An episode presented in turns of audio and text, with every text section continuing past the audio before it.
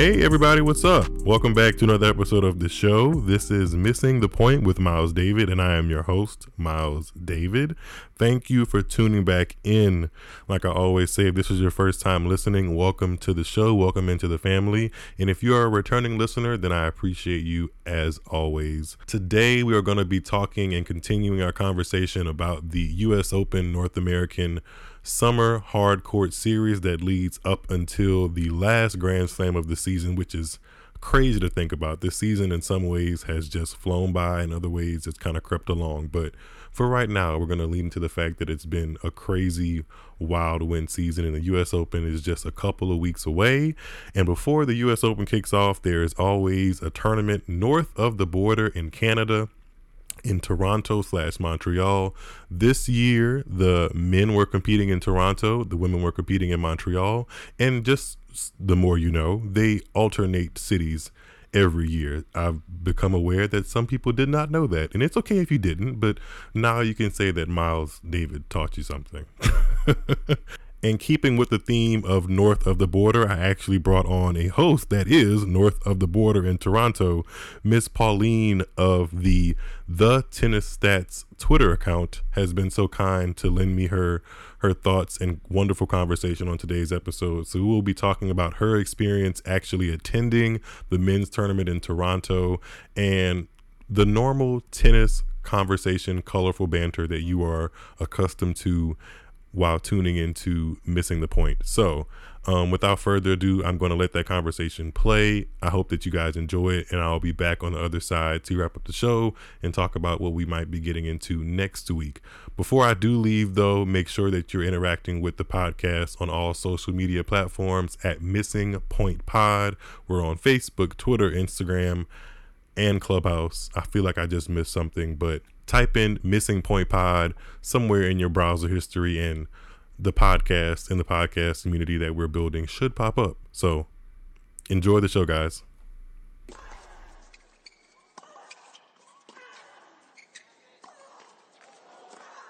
Oh, another one for the highlight reel. Welcome back, everybody. And I think it's really cool that the podcast is doing some great things in, in growing and creating partnerships and collaborations and just tennis niche friendships um, at this point all across the globe, because I have a guest on the show today from Toronto, and I'm speaking to Miss Pauline, none other than The Tennis Stats.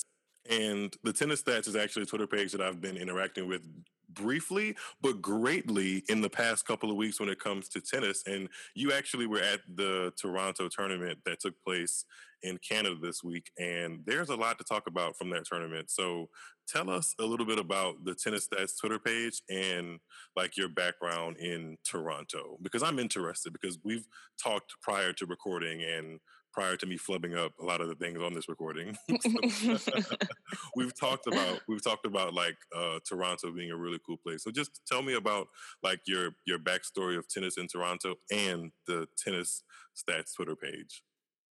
Of course. Well, first off, I just wanted to thank you for having me on. Um, it's uh, it's an honor to, to have met you virtually. And, and I love things like this that come about out of, I guess, necessity due to the pandemic and, and all the foolishness that has gone on for the last year and a half. But a lot of it. some, yeah, exactly. So sometimes things like this can can uh, grow, and that's always really special. So um, yes, we did. We we met over Twitter, and I feel like all were... good good friendships and a lot of good sporting friendships start on Twitter. People yes. have to give Twitter a chance. It's not all just a whole bunch of trolls and stuff.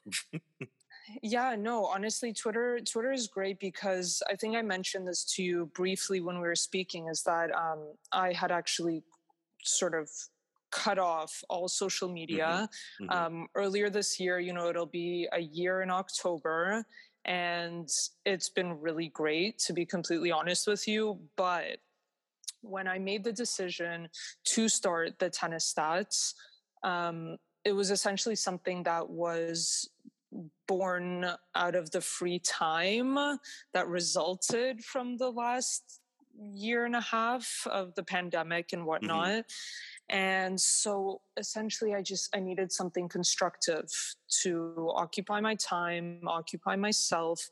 And it's been amazing. It's allowed myself to immerse myself into a topic that I've loved dearly for many years now. And I love that I'm getting into the intricacies of all things tennis. And then in addition to that, I've also, I've, you know, started picking up my racket again recently. Yay. So everything, yeah, exactly. Yeah. So everything's kind of coming together. So in terms of sort of my connection to tennis, if you want to hear a little brief yeah, backstory. Let us, let us know, because I feel like everybody has a very interesting connection to the sport.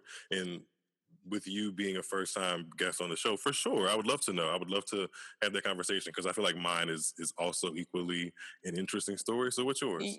Yeah, no, of course. It's very special to each person, right? Right, it really is. So uh, I was born and raised in Toronto. And you know that because I don't pronounce either of the T's in Toronto. How do you pronounce That's how it? You know. I'm a, I'm a, you just say Toronto. It's not, mm. and sometimes if you're really, you'll, you'll hear Toronto as if there's a C H instead of a T mm. at the beginning. But, you know, eventually when you and I meet and we hang out, you'll, you'll learn, you'll pick it up. When I get back to Toronto for the twenty twenty-two Women's Open goal. Mm, might have to put yes. that into the into the atmosphere, because the tournament will be moving back to Toronto, because That's the, men, right. the men played in Toronto this year and the women played in Montreal, and the, you were in Toronto. Like, that's right. While, while the tournament was being played. And that's right. I definitely wanted you to come on the show to like tell the listeners and I guess make the tournament feel more make it feel more alive, like, because you were actually there. So what were some of the matches that like are you're taking with you in your stock of Toronto twenty twenty-one? Before we even talk about the finalists, what are some what are some matches that are like in your head as we speak? Well, I mean, to be honest with you, I was just I was excited to be back, because this was a tournament that was canceled last year, of course, due to the pandemic.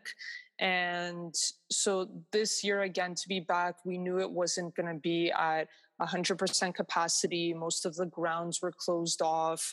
Um, you know, you had to do a health check on your way in. So lots of things being implemented. But again, I'm pro all of these regulations as long as, well, right. as long as it, it, it means that the players are able to have some sort of an atmosphere and some sort of a crowd. And, you know, you could hear pretty much every player at the end of their, you know, during their post-match interview, they would say, we love you guys. Thank you so much for coming out. You guys were great and whatnot. So you could tell it really means a lot to them.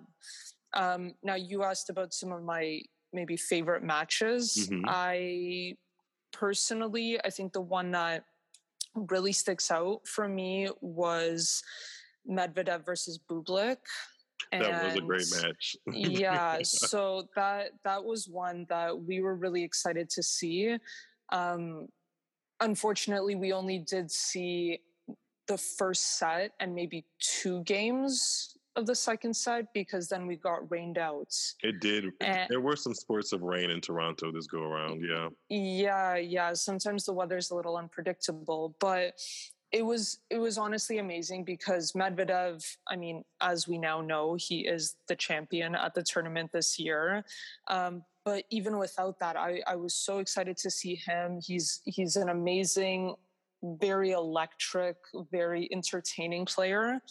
So definitely excited to see that there, and especially knowing that the two of them are of Russian descent. Bublik, of course, plays for Kazakhstan, but there's a really large Russian population in Toronto. So hmm. I knew that the crowd was going to be very supportive and very, huh. I did not yeah. know that. I, I didn't, I didn't, I didn't pick that up as I was watching Medvedev's matches, but I did mm-hmm. pick up that he is feeling like he's in his groove again, if that makes any sense. Like he is looking yes. like he's back on hard courts. The natural court services thing is not like, I'm not terrible at it, but it's not like my home base. And he got back to Montreal, where he's gotten to the final before and just kind of felt, I don't know, it felt like I, we were in his playground a little bit. Did it feel like that mm-hmm. during that early round Bublik match, that we were in Medvedev's playground, if that makes any sense? Yeah, no, of course. I mean, watching the match was was very interesting because first off, and I mean, I'm sure you can attest to this because you've been to Indian Wells, mm-hmm. right? So seeing the players up close and personal just completely humanizes them. Like it's it's not just someone that you're watching on T V that's sort of a celebrity. You know, it, I, I really felt that during any of the matches that I watched. So again, I was there for three days, very grateful to have done that. Every single match, I would cheer for both players. Do you know what I mean? Mm. It, it's very because you, you were cheering really for good tennis, you know, like exactly because exactly. tennis was taken tennis was taken away for a while, and then I can only imagine how it feels to like get back and actually see it in action, even with some of the restrictions and mm-hmm. some of the other things that you mentioned. It's it's still an uh, uh, an event that we can. Safely, if if precautions are done correctly, we can safely, mm-hmm. you know? Oh, one hundred percent. I, com- I completely feel that. And then looking at the players as they practice, mm-hmm. like I guess mm-hmm. like being around them, shanking a ball or just, I don't know, like them not being through a television screen definitely makes the sport feel more alive. And as a fan, experiencing that is like, you know, top two and not number two. No, of course. No, you're absolutely right. And and it's also, you really get to see, for example, I'm going to stray from, say, Medvedev, but I want to talk about Fognini. Mm. Now, Fognini is a very special sort of player. He has this... Your oh, no, face right now face. Says it all. um, but Fognini is very... He's very athletic and he's very confident. And there was actually a game that my friend and I were playing as we were watching. I said, let's try to name what animal this player would be mm. if they were in the animal kingdom. You know, mm. and we tried to do that for each player. And it's it's harder than you might think. What did you come um, up with for Fognini? And then we have to circle back to Medvedev. And possibly yeah. the finalist Opelka, because I'm interested to know what animals these, oh, man. these young I men didn't... are. Oh man, that's actually that's a good one. But um, Fognini, we kind of came up with either like a wolf or a lion, maybe even a snake, only because, and mm. you don't really know, but you don't really see this on T V, or I feel like it doesn't come across. But that man walks around with such a swagger. It is he's very, so funny. He's very broad-chested. Yes, he? yes. Yeah. So I mean, even like maybe a rooster could, you know, like saying that. I don't, I don't know that he would love. No, I don't think he would like that. But um, that was a good one. But no, but that's the thing is, is you know, I, I definitely. Being at these tournaments, you know, there's some years where I wasn't able to go because of prior um, either, you know, work or, or whatever prior engagements. But I really, really, really recommend that everyone go to at least one tennis match in your life, like live. It just, it really, like you said, it brings it to life. And, and that was really special to me. I think everybody should. I, I definitely think if a tennis tournament is within your grasp, check it out.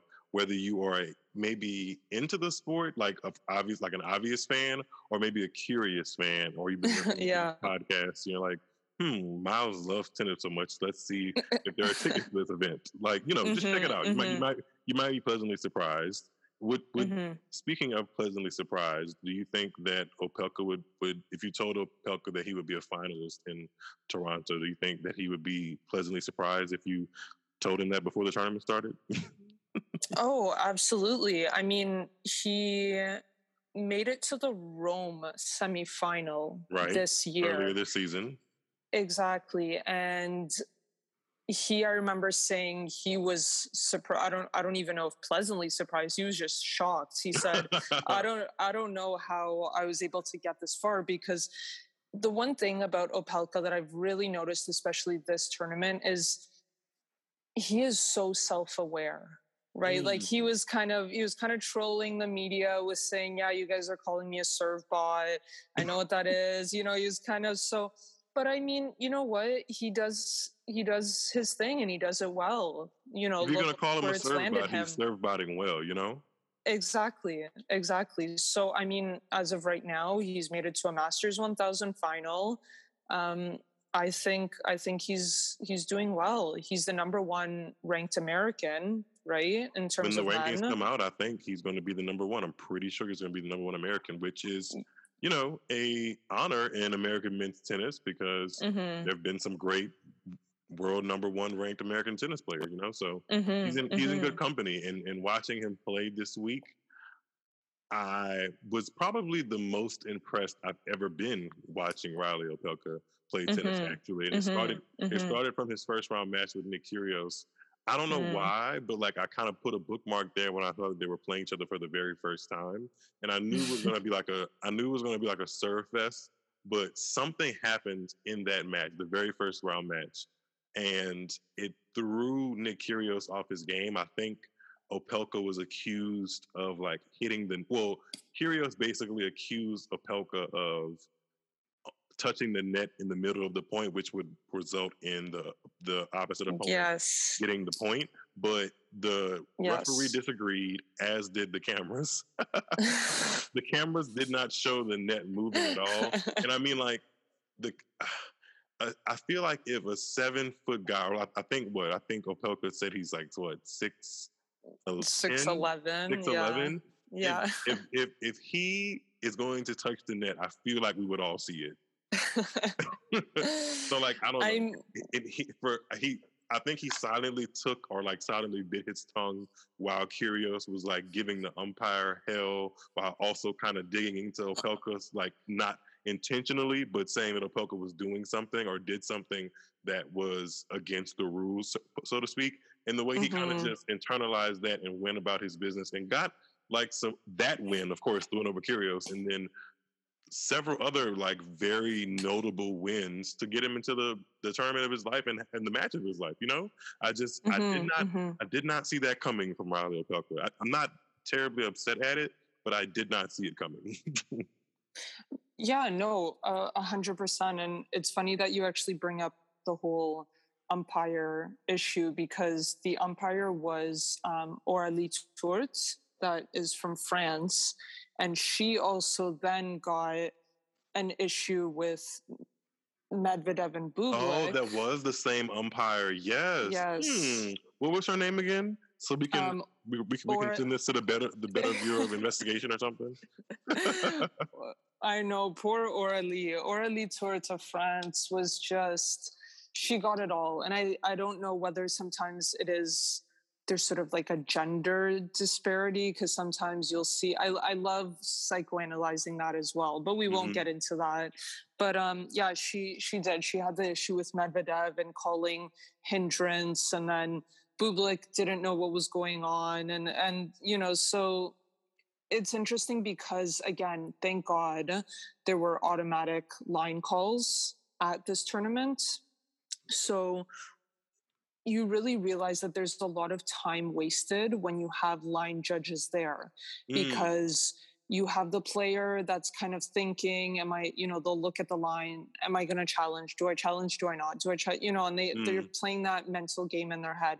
Then they go ahead and challenge. Then we wait for the child, the line call to be, to be shown right through the mm-hmm. camera. So there's, there's a lot of back and forth. Whereas here I totally the, the support. The machine is just rotating the system. Yeah, and it's, exactly. And it's largely, largely getting it correct most of the time. Exactly. I think they say there's about a three percent chance that it could be wrong, which of mm. course is frustrating, but what what what in life is certain anyway? Very few things in life are one hundred percent certain. So we I mean de- we, death and taxes. I was but... going to say that. I didn't want to be morbid, but I was going to say that too.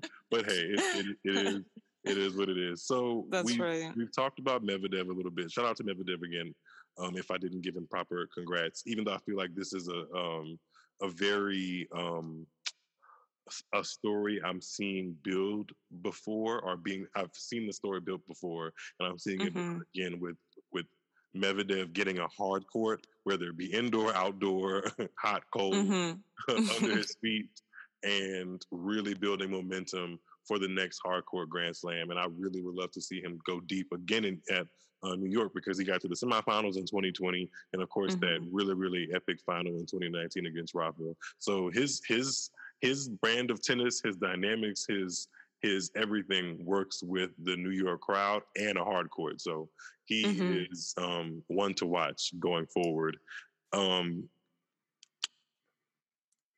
I wanted to ask this kind of before, but I've actually been in Toronto while the women's tournament was happening, and mm. I, I was I was there. Though this is this is where I tell you why I was in Toronto. So perfect. I don't know. I don't know if I've told this story on the podcast or not, but I was in Toronto twice in twenty nineteen. I'm, I'm, I think it was twice. I'm not sure if the first time was at the tail end of twenty eighteen, but I know I've flown into, I know I've flown into Toronto twice. I, at, at this point in twenty twenty-one, time is all oh. construed. Mm-hmm. Um, mm-hmm. But I, I flew to Toronto twice because I was doing some modeling for a company called Kroger. And I don't mm-hmm. I don't know if a lot of people know about Kroger, but it's like a, a grocery supermarket chain, and kind of similar to what the way Target has like a supermarket grocery part, and they have like where you can go get like workout gear.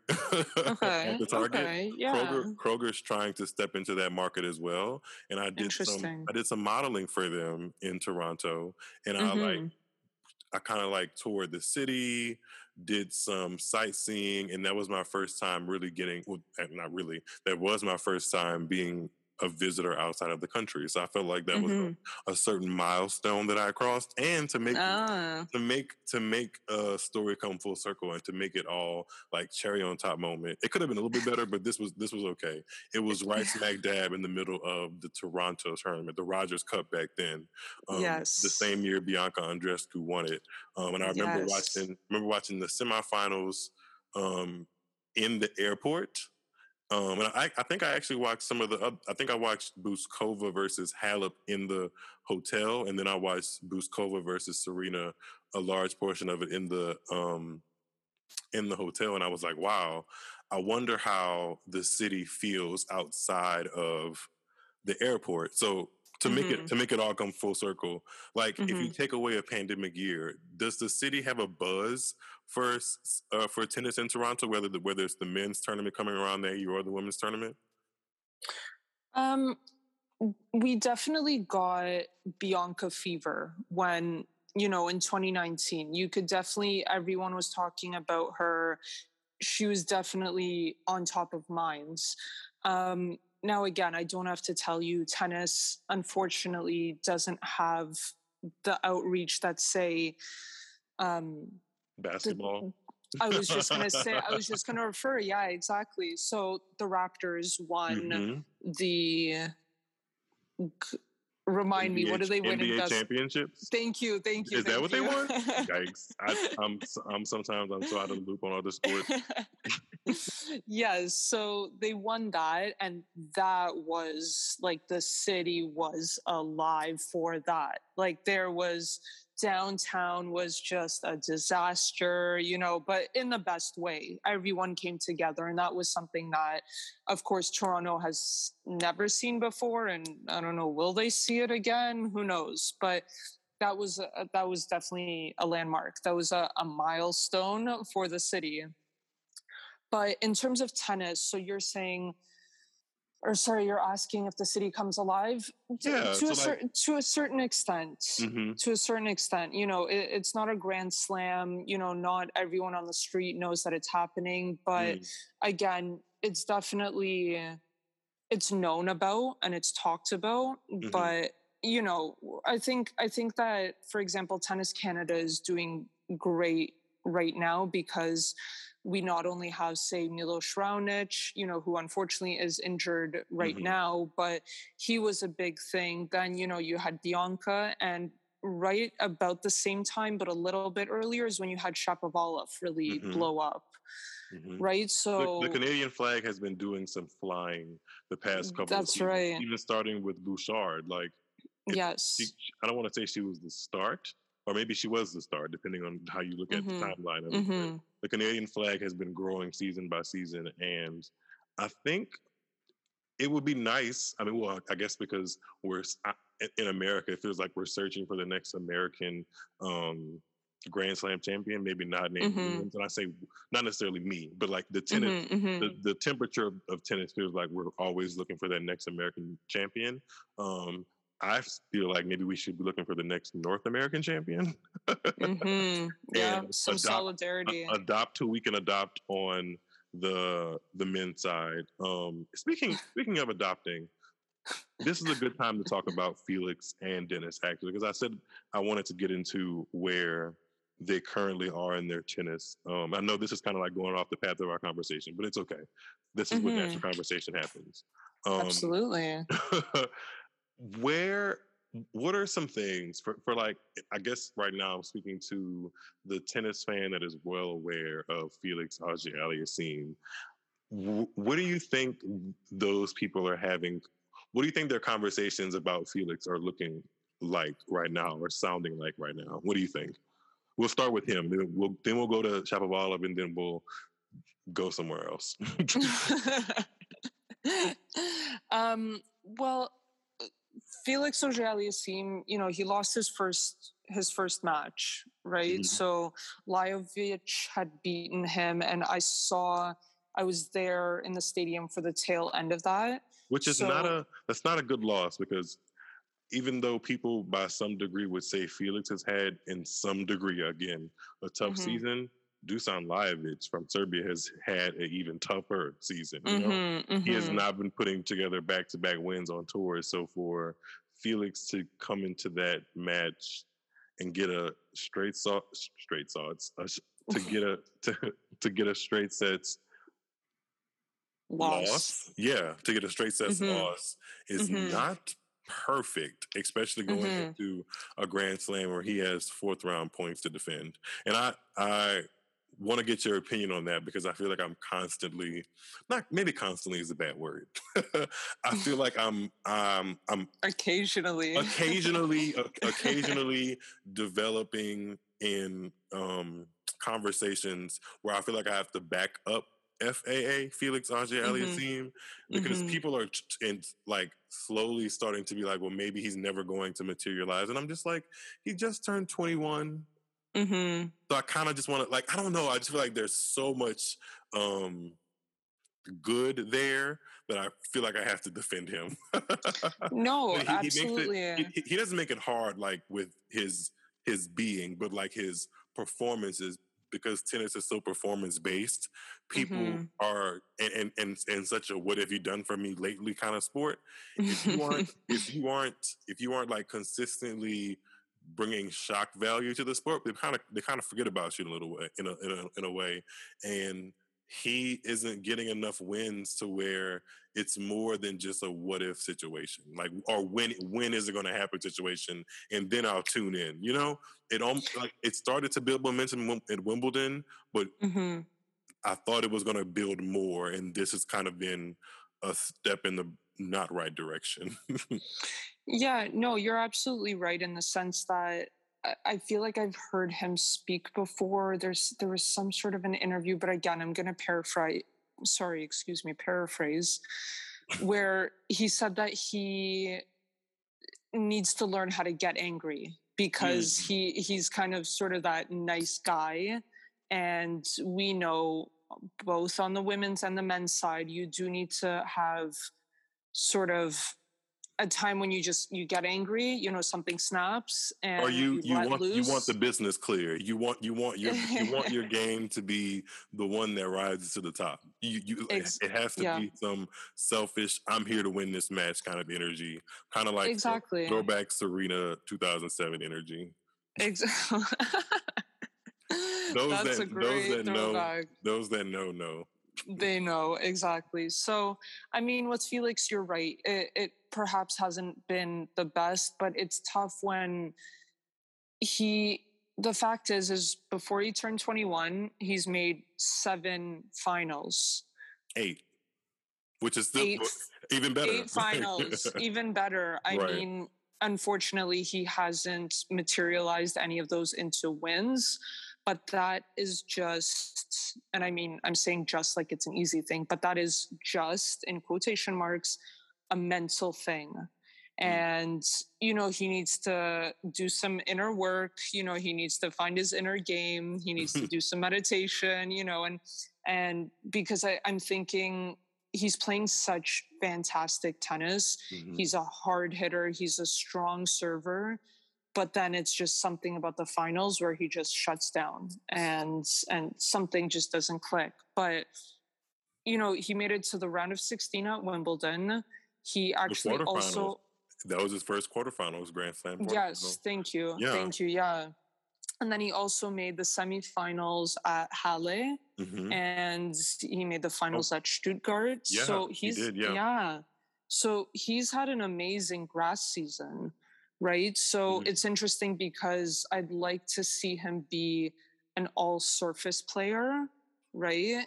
Mm-hmm. And I think that he's he's slowly evolving into that. And again, like you said, he's so young. He has the time.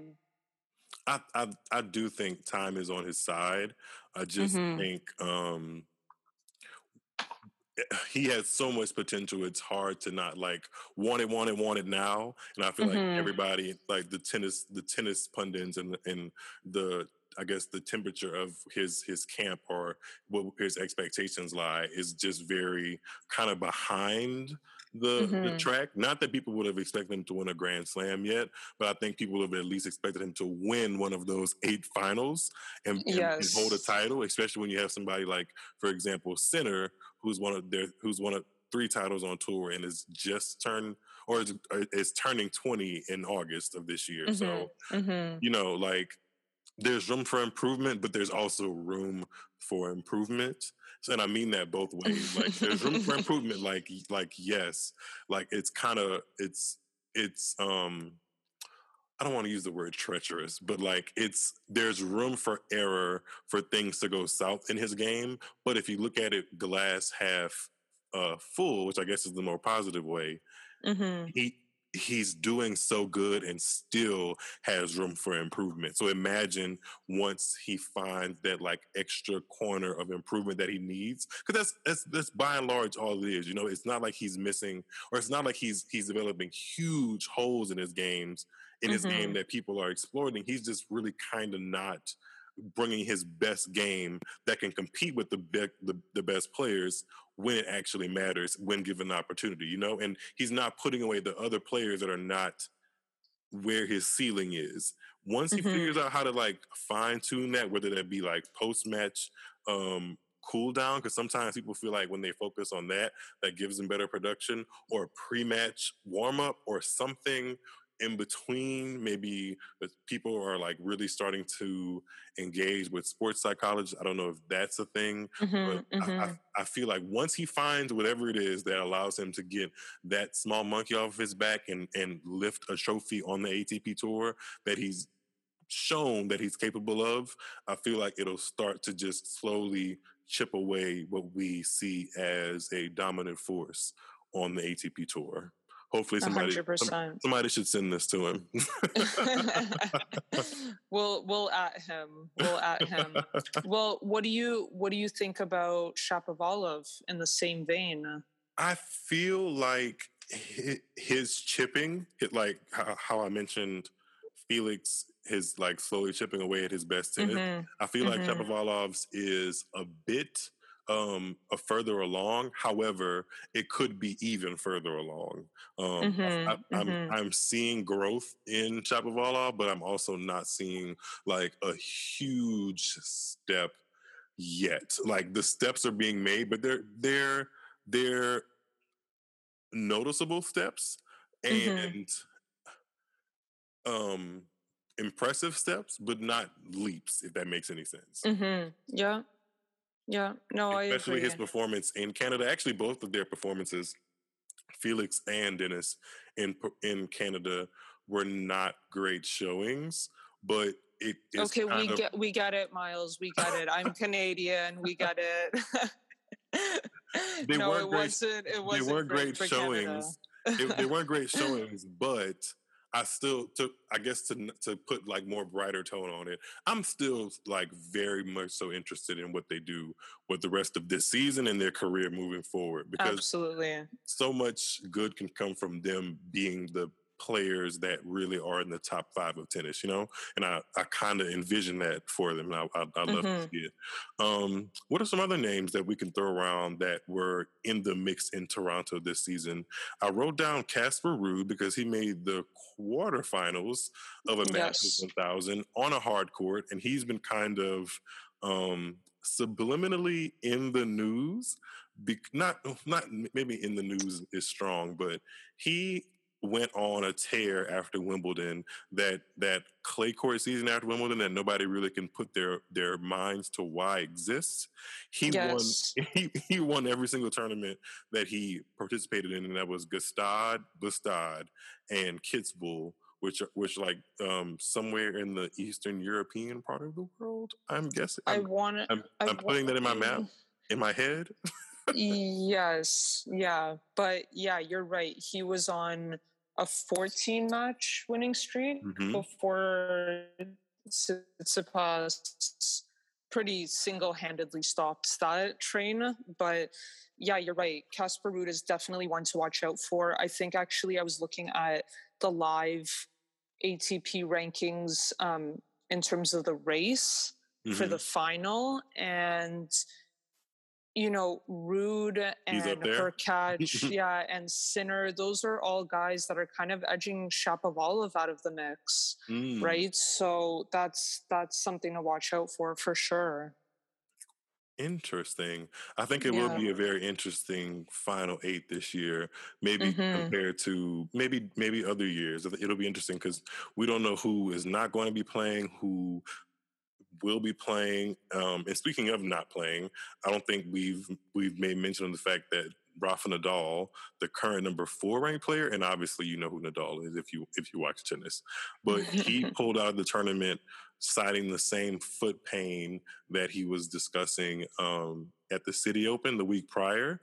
Um, and if you know anything about Nadal, like at the very beginning of his career, he had foot issues and he had to um, find a prosthetic that was able to work with his foot issues and allow him to perform and go mm-hmm. inside of his shoe. mm-hmm, um, mm-hmm. So he's he's he's not unfamiliar with the the injury or the, the, that area, but it is concerning because he added Washington, D C to the tournament or to, to his schedule of tournaments.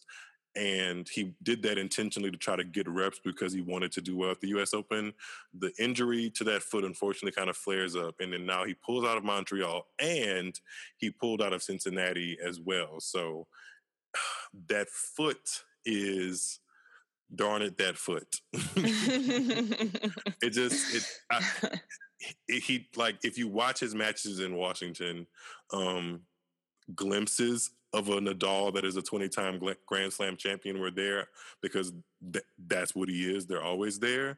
But he did not look comfortable. It is understandable with the foot injury, but it puts things in doubt for his chances at the U S Open if he's not playing any warmer tournaments between then and now. And he's pulled out of the two um, that he, or t- he's pulled out of the two to three that he was going to to face so or to play. So mm-hmm, mm-hmm. it just, you know, question marks and hold your breath mentality kind of surrounds him at the current moment, you know? Mm-hmm. Yeah, I think I think the U S Open is a big question mark. Um, whether he needs more time because, you know, if we were talking about Nadal being twenty-one years old, that's a different story, right? Mm-hmm. But considering that, again, the big three are really trying to preserve themselves, and is it still a big three? I think they're they're a pretty big three. I mean, I don't, I, would I don't you know. downsize? Would you downsize? I. It start maybe the downsize isn't solidified, but it's it's trending to getting there. Um, especially with the news today of yes. Roger Federer pulling out of the rest of the season because he needs another knee surgery. Breaking mm-hmm. news. Breaking news. You did not know that. You're listening to this breaking news. Roger Federer will not be playing any tournaments the rest of the year. Well, it's not funny, but that was my newscaster breaking news voice. Um, Nadal and the foot injury, and then basically Djokovic taking time off to kind of just reset before he attempts to do something that none of them have been able to do, and then no one's been able to do in years and years and years. Um, it's people are starting to use that phrase Novak Djokovic versus the field, and it kind of mm-hmm. does feel it. It feels that way. Field and feels. Yeah, I mean, I I understand what you're saying. I think at this point, everyone is just forever going to memorialize the big three mm-hmm. as as the nickname, because it doesn't seem like there's going to be a dominant force for a while. Like if we take out Djokovic, Nadal, and Federer, I can't see, you know, I think Medvedev is going to be a strong force. I think, you know, Zverev, I think, you know, Rublev, like, I think we're going to mm-hmm. have those players, and I'm not worried whatsoever about, oh, tennis is going to be boring now. There's no one to watch. I don't think that at all. I don't think, and yeah, I don't think there's too much merit in that. Not too much. No, no. no. I mean, people that complain about that, I think, It's, I can, I can see the perspective. Like, don't, like, wow, everybody has a lot to not live up to or stand up. Well, I guess, yeah, a lot, people have a lot to stand up to in regards to following up Roger Federer, Rafa Nadal, and Novak Djokovic, just by the sheer numbers of it. It's going to be intimidating, but mm-hmm. I mean, they were able to surpass Pete Sampras rather quickly, and nobody saw that coming. So who's to say that there's not some mm-hmm, generation, mm-hmm. there's not some generation coming up that we don't even know yet that's going to completely blow that out of the water? Because sport typically, you know, it, I, I think in tennis, it's proven itself to get a little bit better and grow a little bit better with more time that passes, as far as the progression of it. At least that's the trend, even though tennis very much so tries to hold on staunchly to tradition. Um, mm-hmm. Just, you can look at the way points are constructed in just that manner. Go from like the seventies and eighties to now, to now, and you definitely will see a different brand of tennis. So in that regard, we're growing and things mm-hmm. are modernizing, you know? Mm-hmm. No, of course. Well, Miles, I nominate you as one of the, as one of the new front runners. You were telling me you're, you know, you're practicing your tennis. I nominate you. To be a front runner? Yes, absolutely. You said it's going to be someone we don't know about. So, you know what? twenty grand slams, here you come. If only. If only I had gotten a racket. If only I got a racket in my hand at the age of three or four and not thirteen or fourteen. Speaking of like three, age three or age four, I think it's interesting that the women get like these narratives oftentimes of how long they've been playing tennis, or like she picked up the sport at the tender age of five, or like, mm-hmm. you know how they like shift the narrative mm-hmm. or stuff like that? Mm-hmm. I, I think that is so interesting now when I look at the champion of Montreal on the women's side, Camila Giorgi, because every mm-hmm. time I every time I watch her before this week, I just think of her name and think of like somebody that looks um, like they almost defy age. Like she she she looks so tiny and like petite and like almost. She's unassuming in the way that she goes about. If you've never seen her play, I guess I'm trying my best to describe how you could expect her in your mind. She's just like the slightest blonde thing and just completely, completely rips the cover off the ball with little to no yes. reckless abandon.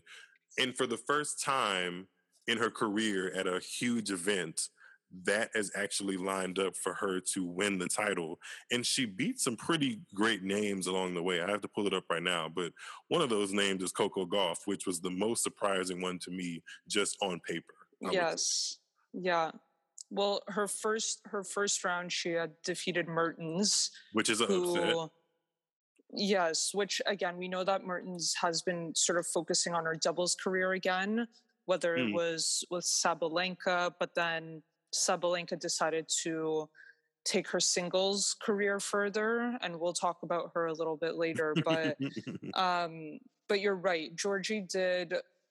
I mean, she. You're right. She is like five foot five, and you're right. She weighs. You know, I don't want to get into the body image of, of women, but I'm saying you're right though. She she's very unassuming. But then mm-hmm. you're watching her, and she's going up against you know Plíšková, who is six one, six two, easily. Yeah. You know, and yeah, and I mean, she's holding her ground, and she does. She was not blinking in that final. Like she was not. Overwhelmed. It was it was such a sight to see.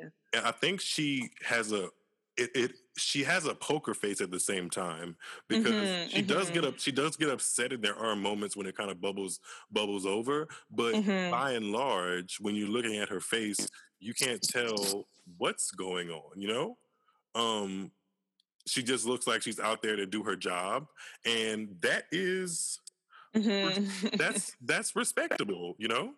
I guess because we're so close to the finals ending, I feel like I'm still processing it. Do you feel that way? Yes. Camila yeah. Camila Giorgi wins the Canadian Open. Canadian Open. The yes. National Bank Open, presented by go. Rogers Cup. See? It has to it, it, it didn't even fall off the tongue that well. Yikes. Yeah, well, I mean, she was impressive, definitely. She is now up to, I believe her ranking is number thirty-four. So she's she jumped from, like, ranked seventy-one, I believe. Mm. So she she just rose through that chart, pushed everyone out of the way, you know? hmm. I wonder what her career high is, because she has had success at a Grand Slam before, reaching the quarterfinals of Wimbledon in twenty eighteen, losing to Serena. Yeah, interesting. Oh, okay, okay. She's a former top thirty player. Her career mm-hmm. high is twenty-six in twenty eighteen.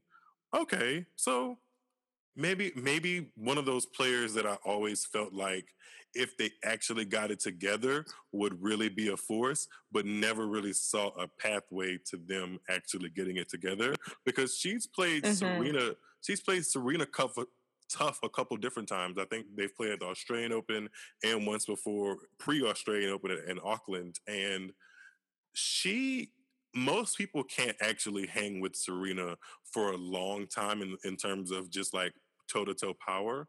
But Giorgi can mm-hmm.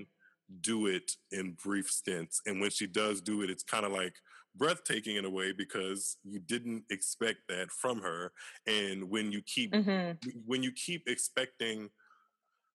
How do I how do I put this? When you have such a sneaky development of power, it kind of almost frustrates you, your opponent even more, because it's like, where is this coming from? The ball isn't looking like I'm. It doesn't. It doesn't feel or look like I'm getting blasted around this court, but I am. I can only mm-hmm. imagine what it feels no, like to play her. When, like to play her this week, I, I can only imagine, because she was just super in a zone, which is kind of something that she was known for, but it never resulting in something as, I guess, um, I don't want I don't want to be dramatic and say life-changing, but this is kind of life-changing for her, especially from a tennis achievement standpoint. I wonder if she ever thought she was going to be a Masters one thousand champion, and here she is. She's exactly she, she has the biggest payout probably of her career, and outside of the quarterfinal at the at the Wimbledon Championships in twenty eighteen, her this is her shining moment. So congrats to Camila Giorgi. And then the finalist, you got a spare word for Karolina Pliskova, because mm-hmm. she's turned her season around, because I was definitely on the Pliskova might retire early train um, earlier in the season, just because the losses she was taking were very... Um, they weren't necessarily tight. Um, she was losing to players definitely ranked far below her, and it just didn't look it, it didn't look bright. But then something clicked at Wimbledon, and now we have a Plíšková that looks like she is a player that has formerly been in Grand Slam finals, semifinals, quarterfinals, and has been, people forget sometimes, world number one. So it's good to see her back in the mix, but also if this was going to be like the Plíšková two point oh, new and improved, she probably would have won this match to kind of seal that narrative uh, going forward into the U S Open, that she was a better player. But she kind of, for, for the for a player that has so many titles as she has, some big ones as well, mm-hmm. sometimes in the yes. biggest moments, she kind of shrinks. Her game just all of a sudden, as effective as it was to get from round one to the final, in the final, it it, it becomes not as effective. You think it's nerves that has a, that has a part in that? Yeah, I think so. I mean, she also, if you if you listen to her, she also is someone that's very self-aware. And mm. so when she won the semifinal match, in her post-match interview, she said, I know I haven't been having the most luck in, in finals this year. And she says, but we'll see how tomorrow goes. And she kind of, you know, she laughs it off. She has that sort of, um, that European kind of... with humor about her. Yeah, exactly.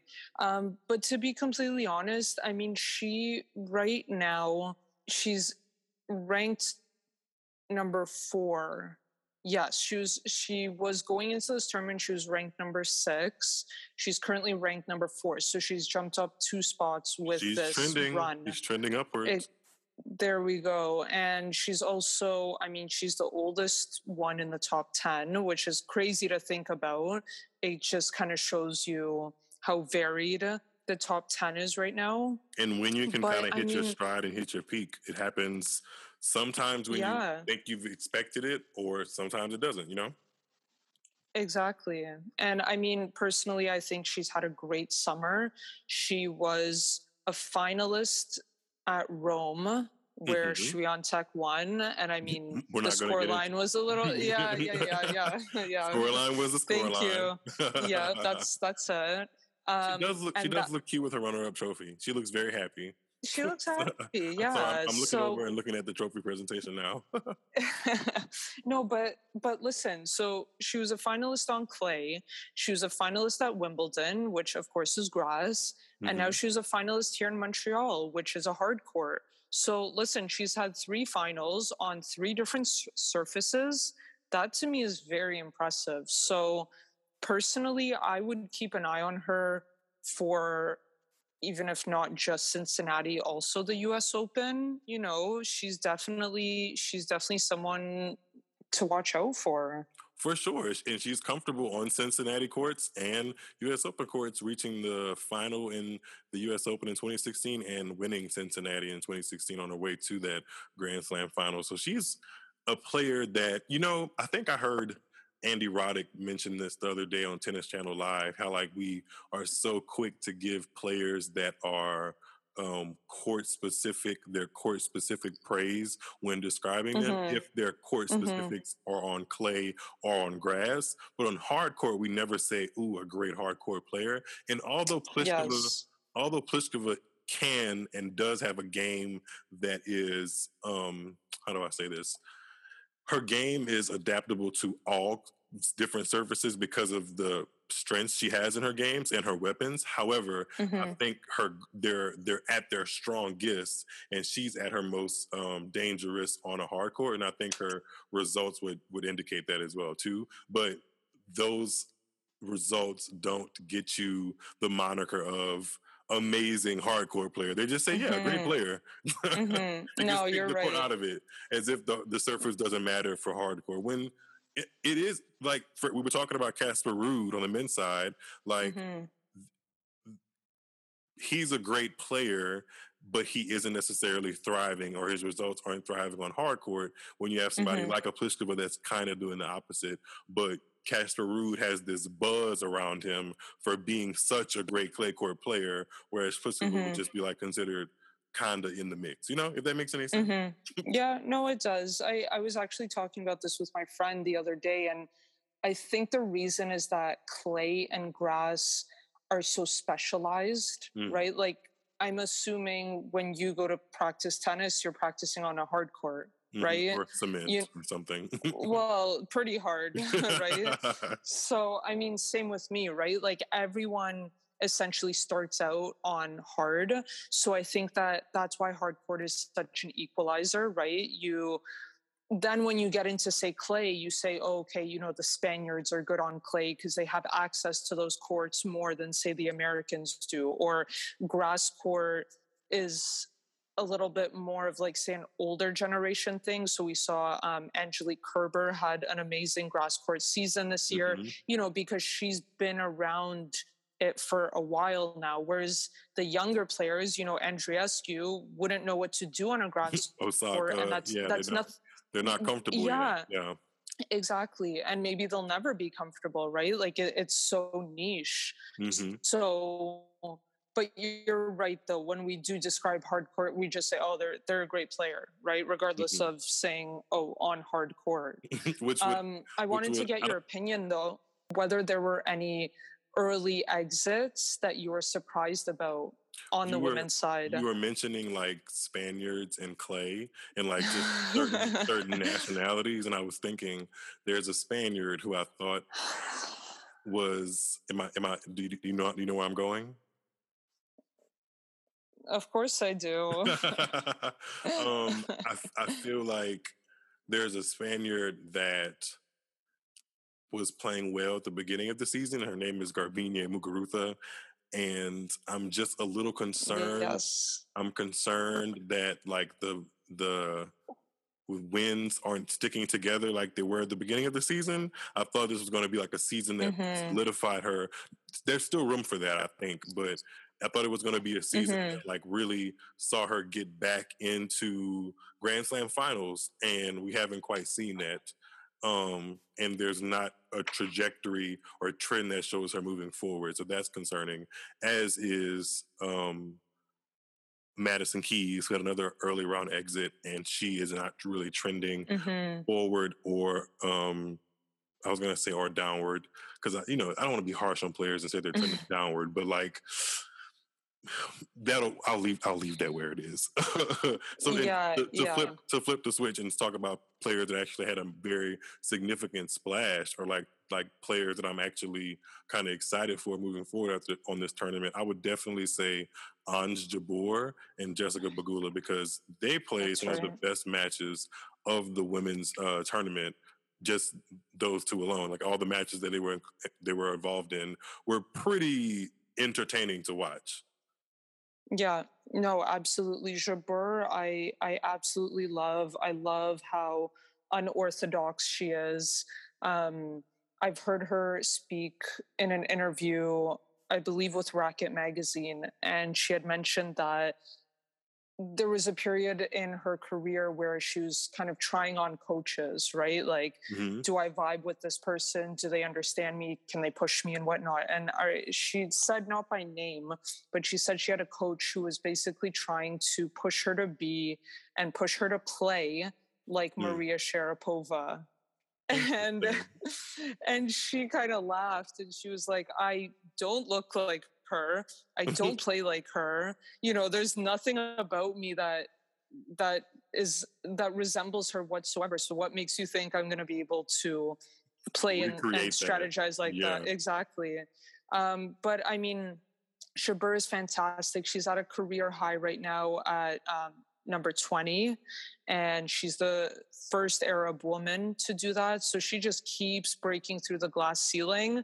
You know, the tennis world keeps on breaking, or they keep on, sorry, building a ceiling mm-hmm. for her, and she keeps on breaking through it.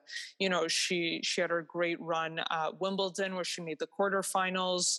Um, she won her maiden title in Birmingham, and that was in June, where she beat uh, Kasatkina. So, I mean, she she's doing very well. I'm very excited to see what the rest of the year is going to look like her or for her. She, I was looking actually at her. She's had some of the best wins or most wins on tour this season, actually, which I think is like for a player, yes. for a player that that the conversation used to be about her endurance or her longevity or her fitness to be mm-hmm. on tour, to be on tour on the court. for her to be in the conversation of most match wins this season kind of debunks those theories a little bit that, that she's not in shape enough to compete, because clearly if she's winning the most, she's in, in, in shape enough to compete, at least in my eyes. No, one hundred percent. one hundred percent. And you also did mention Pegula, mm-hmm. who she definitely needs a shout out, because that girl was playing insane tennis this week. Every single one of her matches this week in Montreal was a three-setter. So she's that type to just come back. She doesn't, you know, she and just she got... Ab- she absorbs opponents' pace so well. Like, yeah. I don't, I, I the, you know, people get, people get monikered like the Martina Hingis thing. Really, mm-hmm. that's a, that's an easy thing to go, th- go to with a player. But for some reason, when I watch Pegula, that's actually kind of the vibe I get, but a more modernized, like powerful version. Her, her ability to like change direction and anticipate comes with more of a, a packed punch, but it's definitely mm-hmm. Hingis-ish. When, yes. I was, when I was watching her match against Collins, I was just like, she can't really out-hit Collins that often, but she can outmaneuver her. And the, to see her do that was yes. just really interesting, you know? Yeah, no, you're right. And actually something interesting that I noticed today when I was looking into Jessica Pegula, mm-hmm. all of her top ten wins came this year in twenty twenty-one. So she has beaten Plíšková four times. That's four times. I feel like that's that's a record. That's uh, definitely a, a marker in your season, beating the same player four times for sure. Yeah, exactly, and and a top top ten player at that. Right. But she she also no. Well, Pegula also has wins over Osaka and Svitolina. So I mean, it's it's crazy because she has been around for a while. Um, She's had, I believe, two injuries that sort of stopped her, and she had to go through rehab and do all of that.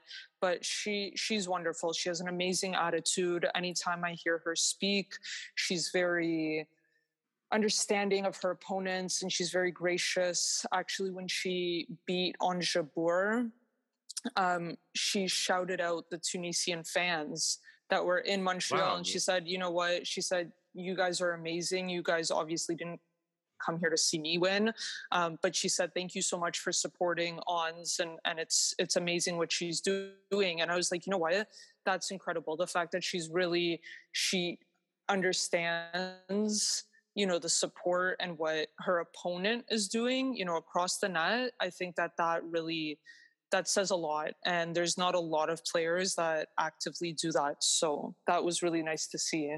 Yeah, super, super credit to Jessica Pegula, because the more I get to know things about her, the more um, kind of in tune it feels like I become with her, her journey to like this level of tennis. And I think it's a really interesting one. So shout out to her. I, I kind of was hoping that she would get into the final and she'd mm-hmm. be the one holding the trophy, but it's okay. You know, she lives to fight.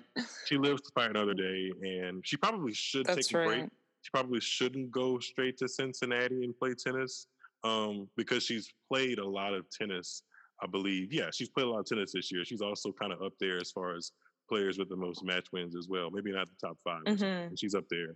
And I'm expecting her to be somebody who, I know if I was at the U S Open, I wouldn't necessarily be ecstatic if I saw Jessica Pegula's name in the draw. So like, no. I would, I would no. rest up and try to take advantage of like being that kind of player, you know, that can really break a draw open and make some noise for yourself.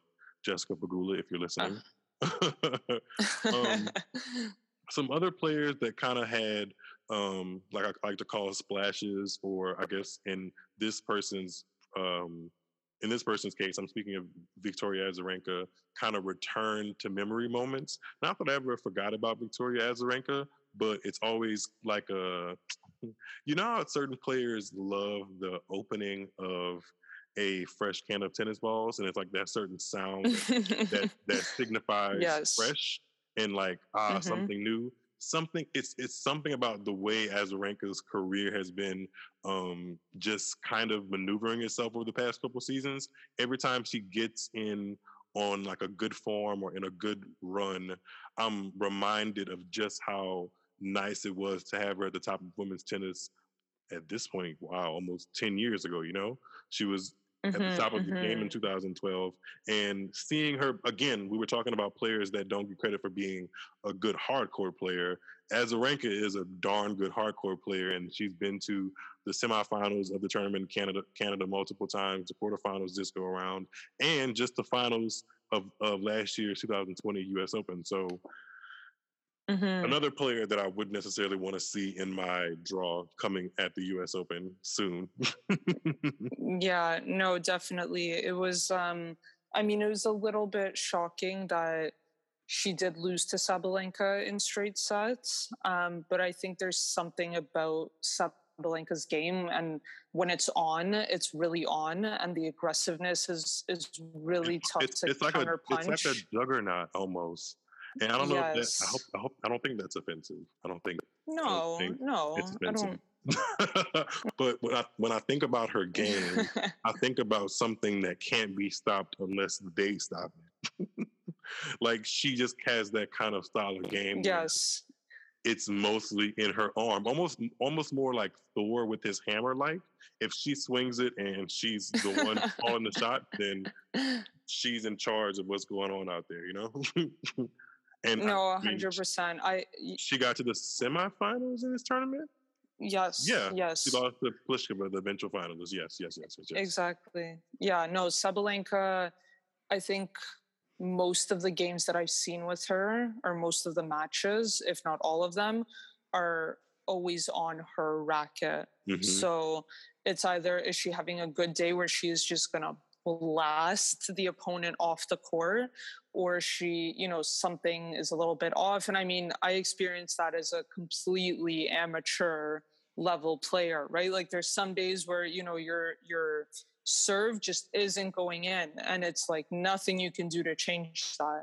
Mm. So sometimes I feel like Sabalenka, she might, I don't know. I mean, I, I she doesn't I really. Uh, it's the it's like the the classic almost Plan B, Plan mm-hmm. C scenario with some mm-hmm. tennis players, and like the their lack of a really cohesive Plan B and Plan C that yes. uh, that doesn't really allow them to perform when Plan A is not going well. Mm-hmm. You know, mm-hmm. like no, they just exactly. don't have it. They don't have it flushed out about what to do when their type of style of game isn't the one that's really dictating um, the points. And it's like, oh, m- you know, abort mission, abort mission, or they try their best, and it just kind of starts crumbling. And that's kind of what I think of when I think of Azarenka. Um, not Azarenka, sorry, Sabalenka. Um, yes. But I do think she, again, when all the missions in her mind are set on one thing, and she's playing lights out tennis, it's like a juggernaut, and there's very few people that can stop that if she's in the right kind of frame of mind and level in her game, you know? one hundred percent. So she's yeah. another one to look out for at the U S Open. I, I think, I mean, I, I wouldn't be surprised if any of the finalists or semifinalists of this tournament go deep at the U S Open, just because mm-hmm. I was watching, I was watching some throwbacks of, it was two thousand nine Toronto.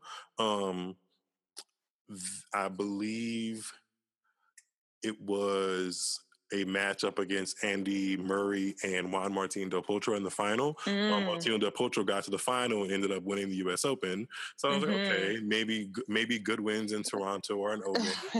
If Medvedev is is is hoping, maybe, well, maybe Opelka should be hoping that's a good op- omen for himself, getting to the final. Exactly, and exactly. Wouldn't that wouldn't that be something if Opelka oh, is man. the person that that breaks the we haven't had an American male tennis champion in sixty-five years thing. Yeah. He's like, well, here I am. That would be, I mean, I would, I would, I would have no choice but to, you know, congratulate him, because that's a feat in of itself. And he, although he might not have been like the one everybody was hailing to do it, it would be, it would be interesting. And I feel like his responses would be kind of funny. Yeah. Oh, for sure. I can see how he's not everybody's cup of tea, but I can also see how people would also love him at the same time, you know? Mm-hmm. Oh, yeah. So we've we've talked a good bit about Toronto and Canada. Before we wrap up, I just wanted to get your kind of vibe on some of the players that are going to be playing in Cincinnati that did not play in um, Toronto. We already know, or if you don't know, the big three, Roger, Rafa, Novak, are not playing in Cincinnati. But I do believe we're going to have Medvedev, um, we're going to have Zverev, and the mm-hmm. other the other A T P Avengers that are trying to knock to knock down um, Thanos, that is Djokovic. um, but the two names on the women's side that I'm kind of interested to see where their level is, is world number one, Ashley Barty, who just won Wimbledon, and then um, I believe Osaka is a, is still world number two in the world, and yes. she, she she won the Australian Open this year, and she's also the defending champion at the two thousand twenty U S Open and the two thousand twenty um, Cincinnati Masters. So yes. interested to see where she kind of finds her groove. She's just made a pledge to donate her money to Um, earthquake relief Haiti. efforts? Yeah, Haiti, Haiti yeah. relief, yeah. Yeah, so that's cool. And I think she likes playing for a mission other than just herself. It kind of, uh, in a way, because she's, if you've watched the documentary, and I've talked about it in prior episodes, because she's such like an introverted person, I think sometimes her being on the pedestal like causes super anxiety, whereas if she replaces it with a mission or something or someone else to fight for, she becomes a more focused on the task type person. And yes. we'll see if that happens again in um, Cincinnati U S Open. I'm not like saying she's going to be a champion again, but you know, you never know. You never know. Yeah, no, Cincinnati is is interesting because on the women's side, you have pretty much everyone in the top twenty playing mm-hmm. except for Kenin. And then mm, mm. I don't yeah. know if Kenin, I don't know if Kenin deserves an episode all to herself, but something something is something's up. Something's brewing. Yeah, yeah. Something, something's going on. I'm not quite sure I'm liking it or sure of what the hell is actually going on, but something's going on. Yeah, something's happening. And then I mean you did mention how we won't have the big three on the men's side, but mm-hmm. also Serena and Venus are missing on the women's side.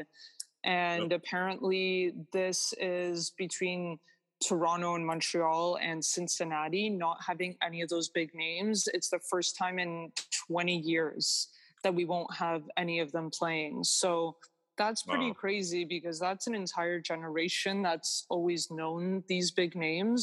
For big um, na- being big names and being at big tournaments, you know? Yeah, exactly. So I'm really looking out to, like you said, I mean, there's a lot of great first round matches. Um, I mean, Barty could face Azarenka in the Ooh. third. Well, that's in the third round. But again, Azarenka is the defending champion, mm-hmm. right? Um, um, Sloane Stephens got a wild card. So always a dangerous floater. See. Yeah. So she could face Muguruza in the second round. Um, I think one of the best first round matches is Zachary versus Kerber. That that's should that's be very interesting. Yeah, could yeah. be could be spicy. Yes, that is for sure. And then I know this one kind of made the rounds on social media as being almost like a troll on Cincinnati's end, mm-hmm. but the fact that they have the Olympic gold medal match as a first round, so between they have whom? Ben- Benčić and Vondrousova. Wow. Wow.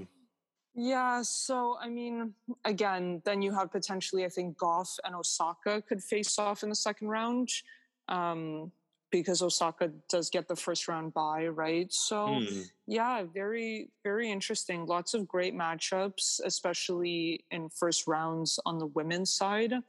The men's side, things really start to heat up, I think, in the second round mostly. But, yeah, I mean, do you think that whoever goes far here is also going to go far in the U S Open? I think whoever has done well in Montreal and in um, Cincinnati are going to do well mm-hmm.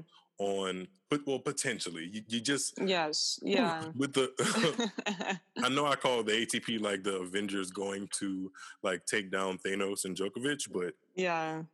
The W T A is like the Avenger tryouts.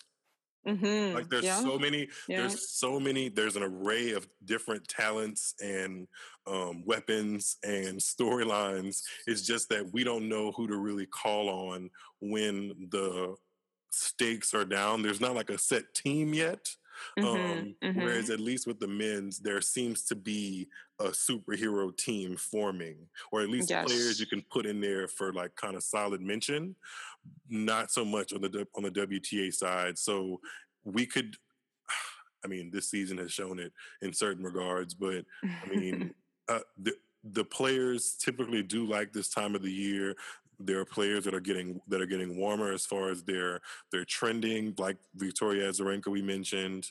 Um, we mentioned Sabalenka. She's going to be in this tournament again. So, I mean, also I think it's going to be interesting to see how Swiatek kind of plays, because I don't think she, yeah, the U S Open was played before she was a Grand Slam champion. Ah, mm-hmm. I just had a flashback moment. Swiatek lost to Azarenka at the twenty twenty U S Open before she went on to win the twenty twenty okay, U S Open. Yes. That was yes, a good, good point. That was a good match. Um, so I think both of them, I mean, I mean, maybe I just thought of a, a potential final. Look at that. I mean, Swiatek might get Jabeur in the second round. So, mm. I mean, there's a potential final ousted for you. I apologize. Hey. Darn it. I will. But you never know. Listen, you never know. Jabeur's had a had a busy. She's had a busy summer. So maybe, I mean, like you said, the women's side is so volatile. But in the best way. Like, I, I don't... It's it's interesting to watch. Like, I, I'm not one of those people that are, like, the... the everybody's seen a Twitter troll. So, like, mm-hmm. the, the, the, the easy Twitter troll thing to do is to just call the W T A, excuse my French, a shit show or a circus yeah. or there's yeah. nobody leading the crowd. But if you actually watch and pay attention, that factoid is actually what makes it interesting to watch, to mm-hmm. see who kind of comes through the raging fire week to week to week. At least that's how I would market it. The W T A could do some better marketing um, of the packaging that they have. But like yes. we just, I just sat here and called them like the uh, Avengers ready to assemble team. There could yeah. be something along the lines that plays that up. Kind of like A T P Media has, uh, they have a, a come see behind the scenes, A K A get to know the player better. Yes. Like yeah. they have so many of those little media packages and the W T A doesn't at all. There is, there is on that same note, there is something that is coming out that is, I don't know. If it's supposed racket, to unite the tours. Yeah, Racket mm-hmm. magazine, magazine is working on, yeah, the W T A and the A T P finally having interviews together and having fun together, which, mm. again, seems like it's a no-brainer, but I guess it's a big step because they are two different organizations. Mm-hmm. But that's something that I'm very interested in and very excited about. Well, I mean, I think A T P tennis or like, yeah, A T P media definitely has a blueprint for making players, weaving them into the fabric of our lives as it stands mm-hmm. in a digital world in twenty twenty-one. A T P media is doing that at a much better rate than W T A. So maybe... maybe we're all going to be playing under the A T P um, name, just Association of Tennis Professionals, and there won't be a gender associated to it, and everybody's going to be playing. Maybe? I don't I mean, know. I mean, we could hope. I mean, gender equality, but yeah, who knows? Right. There's There's a lot of, obviously, negotiations and union talks and everything that has to happen, but mm-hmm. we'll see. It's going to be an interesting hardcourt season for sure. And I'm glad that you were able to like actually come onto the show and give us, like I like to call it, a pulse of how the matches were in Toronto. Um, and before we wrap up, I just wanted to uh, let you, let the listeners know where they can actually find you on Twitter, because you also have a Twitter account that, in my opinion, leads you to wanting to watch more tennis when you see the numbers, if you're a numbers kind of person. So I'll let you have the floor on that one for sure. Of course. No, thank you. Um, well, you guys can find me and follow me at The Tennis Stats. And I mean, honestly, anytime I ask all of my followers, I say, listen, if there's anything that you're interested in, just let me know. I'll do my best to kind of dig through the, the, the data. And because sometimes it's a little intimidating to do that, there's a lot of raw data out there and people chart matches and, and it's crazy the amount of work that people put into it. But again, it's a little intimidating for someone that just wants to see an easy to digest little piece of, you know, a little nugget of information. Again, anytime you guys are, are wondering, actually, Miles and I were speaking yesterday about how funny it would be for me to find out everyone's horoscopes and, you know, yeah, and, and right, do, right. yeah, and do like a, a little bar graph to see, you know, how many Leos are there in the top fifty, how many, you know, Geminis or, or Cancers and whatnot. So that that could be a little project that I work on maybe mm. before the U S Open. We'll we can see. work we can work together on getting the data because I wouldn't mind I wouldn't mind partaking in that research project. Yeah, no, we'll see. That could be fun. That would be you know, super just, fun. For sure. For sure. As was as was this. This was super fun. Like a hundred percent. I am so glad that we collaborated and I'm glad that we have like our tennis Twitter spheres have come to merge, and hopefully this isn't the last time that you are a guest on the podcast, because once a guest on the podcast, always a guest on the podcast. And in my mind, you know, I like have talk talk shows, so say like friend to the show, or maybe that mm-hmm. maybe that's what Wendy Williams does, and that's what I think. But I feel like once you come onto the doing? show, how you doing? I feel like once you come onto the show, you are officially a friend of the show. So you're always welcome back. And I appreciate The Tennis Stats on Twitter for sure. Well, I am grateful for you, Miles, and for all the work that you do. You put in so much work and effort into these podcasts, into, you know, your Twitter feed and, and everything. So absolutely. I'm grateful that our paths, um, they crossed, and I think that everything is meant for a reason. And for sure, I'm I'm looking forward to our future collaboration. So thank for you sure, again. Because next next year they're going to be switching, and the men are going to be in Montreal, the women are going to be in Toronto. Hopefully, That's I'm right. hopefully I'm in one of those cities while the tournament is happening. Um, absolutely, absolutely, and we can and, and, we can, lo- and we can go to one of the matches. Look at that. There we go, and you'll learn the Toronto slang. and, I'll, and I'll eat some eat some poutine. Mm, well, in Montreal, Toronto is Toronto, nah. Toronto doesn't really have. Nah, uh, nah, yeah. Okay, okay. I've been. Maybe we should save that for Montreal. Yeah, we'll do that then. Well, thanks. Thank you again, Miles. I appreciate it. Thank you. That was really, really awesome. I'm back, guys. Wasn't that a good conversation between Pauline and I? I thank her again for coming on to the show, and I really want her to come back so we can get all of the conversation going and continuing about tennis north of the border, because for whatever reason, can. I was going to say Canada. Canada has always interested me. And like I was saying in the uh, conversation, I've only been to Toronto twice. I would love to bump that number up a couple times and just enjoy the culture and possibly enjoy some tennis while I'm there as well. So to wrap things up, if you enjoyed what you heard in today's episode, please do check us out on all social networks at Missing Point Pod. We're on Clubhouse, and we just cracked over three hundred eighty members in the hashtag Tuned Into Tennis, which is my Clubhouse that I moderate and schedule rooms on Clubhouse so we can talk about tennis live as it's happening. We just cracked over three hundred eighty members, which is awesome. Also, check us out on Instagram and Twitter at Missing Point Pod. Uh, subscribe to the podcast as well so you get notified of new episodes. Review the show, not to sound like a beggar here, but the more you review the show, whether on Google or Apple, the bigger the show gets, the more people actually see the show and the higher the show climbs. So that would be great. Also, there's more information in the podcast if you'd like to support the podcast. There's a link that says buy me a coffee so you can support my Frappuccino habit that is mildly under control. And don't forget to send us your questions, send us your questions, send us your questions to missing point pod at gmail dot com.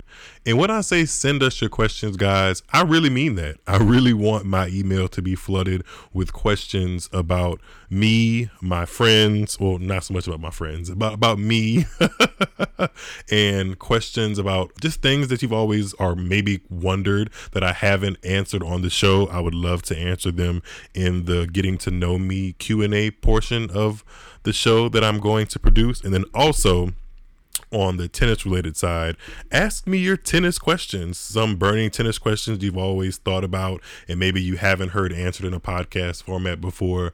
I am going to do my best to answer all of them in this Q and A episode that I am looking forward to. And to look forward to it even more, I need you guys' questions. So if you're listening to this, go over to your email. I'm sure it's only a couple of clicks away, and shoot me a question. It'll be on the podcast, the Q and A podcast, and I will definitely let you know that I've received it and it will be answered on the show. So that is it for today's episode, guys. Make sure you are taking good care of yourselves, wearing your mask. Things are looking interesting outside in these streets, and I want all of my listeners to be as careful and as safe uh, as they can. So until next time, guys, take care, have a great week, and I will talk to you soon. Bye-bye.